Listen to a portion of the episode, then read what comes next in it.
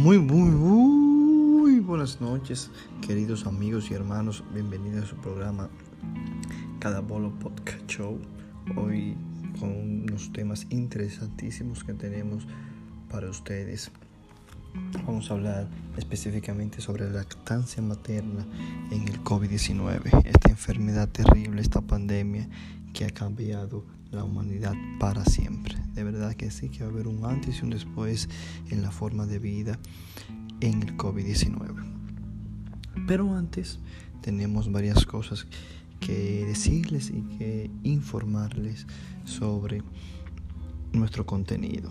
Decirles que prontamente tenemos unos proyectos en agenda con varios compañeros, con varios amigos, y que serán de provecho para todos ustedes. De verdad que sí, estamos poniendo la gana, tenemos la fe, estamos invirtiendo tiempo y recursos para darle lo mejor, mejor el contenido. Bien, vamos a comenzar el programa con un dato curioso, un tópico curioso. Boom, boom, boom, boom. Es que decirle que algunas personas solo necesitan 4 horas de sueño. La mayoría de nosotros necesitan unas 8 o 6 horas de sueño cada noche para estar saludable y tener suficiente energía, pero algunos pueden dormir 12 horas y si, si nadie los interrumpe son personas que diría yo no viven porque viven durmiendo o su vida duermen 12 horas y nadie los interrumpe. Tengo inclusive primas que se levantan a las 2 y 3 de la tarde. Increíble. Y más. Pero hay otras personas en cambio que solamente necesitan 4 horas. Y ese es el dato de hoy. 4 horas y, y esto se debe a la mutación del gen HDC2 que regula la duración del sueño y la vigilia. Entonces reduciendo la cantidad de tiempo de descanso que necesita cada día. 4 horas. Ya ustedes saben solamente eso.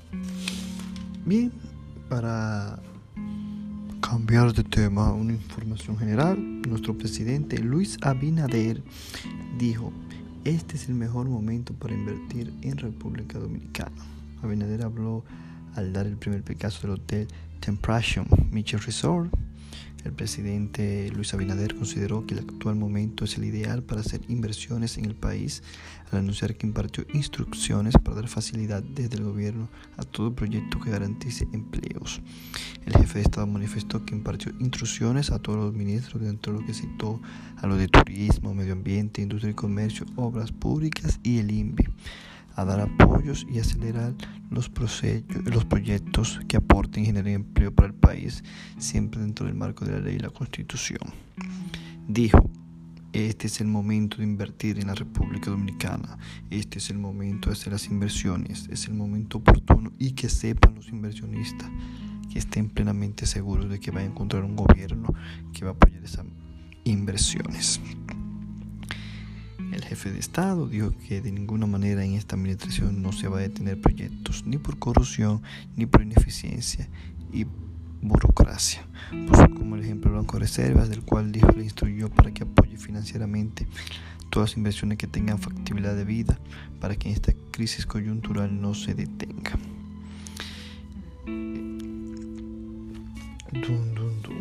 Eso es en cuanto a la información general. Pero también debemos hablar de la temporada ciclónica. Que la temporada ciclónica, quiero hacer un recuento un poco de la temporada ciclónica y términos que debemos conocer. El 1 de junio de cada año se inicia la temporada de huracanes en la zona del Caribe y por los pronósticos del Servicio Nacional de Meteorología de Estados Unidos de América, para este año se esperan 16 ciclones tropicales, de los 5 pueden ser intensos, 4 huracanes moderados, 7 alcanzarían la categoría de tormenta tropical. Muchos de ellos ya se han desvanecido. La amenaza para el país que supone estos fenómenos son por las lluvias, inundaciones, derrumbes, caída de árboles y daño a vivienda que puedan provocar. Nos obliga a estar siempre preparados, lo que conlleva una mitigación de los posibles daños. Pero antes de todo, a veces dicen una onda tropical que se forma o se va a formar el miércoles, depresión tropical, huracán. ¿Qué es? Y quiero estos términos que son importantes. Una onda tropical es una abundancia de lluvias. nubes y tronadas. Generalmente se mueve de este a oeste. Lluvias, nubes y tronadas. Mucho trueno, es una onda tropical. Ahora bien, una depresión tropical. Hay una abundancia de lluvias, nubes y tronadas también, pero con centro de circulación y vientos sostenidos. Ya hay vientos de menos de 63 kilómetros por hora. Recibe cuando alcanza la fuerza ya de tormenta tropical. Tormenta tropical es un sistema organizado con truenos y vientos que van de 63 a 117 kilómetros por hora. Ya las tormentas tropicales pueden convertir fácilmente en huracán. Y el huracán es un intenso sistema tropical con viento sostenido de 119 kilómetros por hora o más. Entonces, lo que determina una u otra es el viento. Hay que decir que el 21 de agosto el huracán Laura pasó a ser la duodécima tormenta nombrada más temprana, superado por ocho del huracán Luis de 1995. El 22 de agosto, una depresión tropical tuvo suficiente organización para ser nombrada Marco, lo cual se convirtió en la décima tormenta más temprana después del huracán María por el 2005. Esta temporada ha sido muy activa. Vemos la tormenta tropical Fry, que fue el 2020, la Gonzalo, el huracán Isaías, eh, la tormenta tropical Joseph y el huracán Laura, que creo que es el que más ha impactado al país. Duró del 20 al 29 de agosto. Tuvo los vientos máximos de 240 kilómetros por hora. Y las estadísticas de temporada, esto es un, una estadística que nos permite, una, hay una escala de Saffir-Simpson que dice de dónde a dónde es un huracán de categoría 1-5. Y vamos por 16 ciclones. La última fue Nana. Y la categoría de intensidad, eh, la más, el más fuerte ha sido el huracán categoría 4, que fue la hora del 20 29 de agosto. Bien, y se ha reportado pérdida de más de 14.666 millones de pesos en toda esta temporada. Hay que decir que hay un Omar que está activo, todavía están sin usar, que pueden formarse Paulette, René, Sally, Teddy, Vicky y Wilfred. Bien, eso es todo en cuanto a la temporada ciclónica. Pues bien, vamos a desarrollar el tema principal que a eso fue que vinimos. Bien.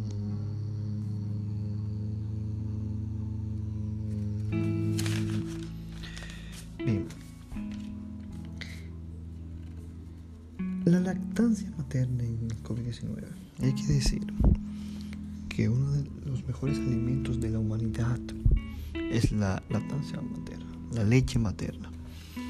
Hay una profesora mía que dice siempre que los cabritos le dan leche de cabrito a sus hijos, los chivos leche de chivo a sus chivos, leche de vaca le da la vaquita al becerro y el humano le da otro tipo de leche, no la leche humana. Por eso nosotros insistimos en que la leche materna sea esencial, que los primeros seis meses de vida del niño solamente se le debe dar leche y hasta ya después de los seis meses se puede dar dando alimentos sólidos y líquidos junto a la leche materna. La leche materna debe quitarse generalmente de uno hasta los uno o dos años. Así que Dios bendiga a las madres que dan exclusivamente leche materna. No tengo el dato, pero tenía conocimiento hace uno o dos años, leí que este es uno de los países que menos lactan a sus hijos y eso es, la madre debe haber una campaña fuerte de lactar a las madres. Pues bien, diciéndole que la leche es uno de los mejores recursos para la nutrición de los infantes. Eso y más para el COVID-19 que puede se puede transmitir fácilmente y la leche contiene unos nutrientes, una hemoglobina y una IgA, que es otro tema que vamos a que le da unos anticuerpos perfectos. Pero ¿qué hacer si una madre tiene sospecha o confirmada con COVID? ¿Se pasa por la leche? Pues bien, ese es el tema de hoy. Decir que una madre con un COVID-19 confirmado podría tomar una precaución de de dejar de lactar, pero no, no se transmite las recomendaciones que dice la Organización Mundial de Salud de que se laven sus manos, que se cubra la boca y la nariz y que siga lactando. O que popularmente como se dice se ordeñe y que otra persona. Si vive en el, si está en la misma habitación, tener dentro de lo posible mayor distanciamiento físico. Como decía, la presencia de una EGA en leche materna es una de las vías que mayor protege contra las infecciones y la muerte. Entonces, y eso lo contiene la leche materna, esa IgA. Y lo que hay que hacer es lavarse las manos um, frecuentemente durante 20 segundos cada cierto tiempo con agua y mucho jabón. Y si no está disponible el jabón, que a veces está en la calle, usar el, el lavador de sanitador de manos que popularmente le decimos manita al simple. Si su familia quiere mantener en la misma habitación, tratar de una distancia razonable siempre que sea posible.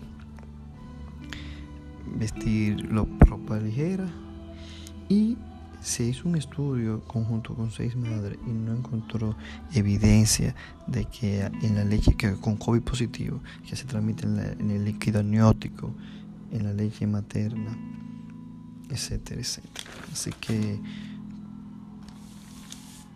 estoy muy, muy de acuerdo de que se siga lactando, aunque no hay una evidencia tal, tan grande, ¿ok?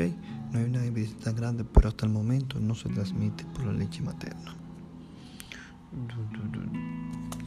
Para finalizar mi opinión sobre ese tema, es que yo insto a las autoridades correspondientes a que den más información al ministerio, no tanto sobre boletines que informemos de una campaña de que las madres sigan lactando y que sea continua. Aquí nosotros debemos mejorar la lactancia materna y la educación de lactar, no que se coma los dos tres días que estén comiendo eh, los niños. Un niño que su madre lo lacta mucho es un niño sano. Bien, pues bien. Quiero decir un mensaje final y es de la gran temporada que está teniendo Fernando Tatis Jr unos números de MVP. Fernando Tati Jr. yo creo que es la promesa del béisbol de Grandes Ligas. En el sentido, ¿en qué sentido? De que el mejor jugador de Grandes Ligas, Mike Trout, no es una persona que vende. Por más que sea, tiene unos numerazos, eh, como dicen los Tigres, se la doy. Tiene el WAR grandísimo, es Mr. WAR, tiene su MVP, un jugador defensivo, un buen, excelente jugador. Ahora, es un hombre que no vende fuera de la costa, fuera de Najay. Usted le pregunta a cualquier persona aquí quién es James, le va a decir, aunque no lo sigan, bueno, es el mejor jugador de la NBA o es un baloncetista o lo escucha. Ahora usted le dicen quién es Maestro, no saben quién es, aunque sea un seguidor del béisbol. Maestro no vende. Ahora, con este juego que está implementando Fernando Tasti Jr., que le ha dado un giro, ese cambio a la organización de San Diego, mayor que se lo dio Manny Machado, todo ese cambio y si Tati se sigue perfilando, se sigue desarrollando, se sigue puliendo como ese jugador excitante que es, creo que podría ser la cara de la MLB y le conviene a las grandes ligas del béisbol una cara como Maitrao que vende y que lo promocione.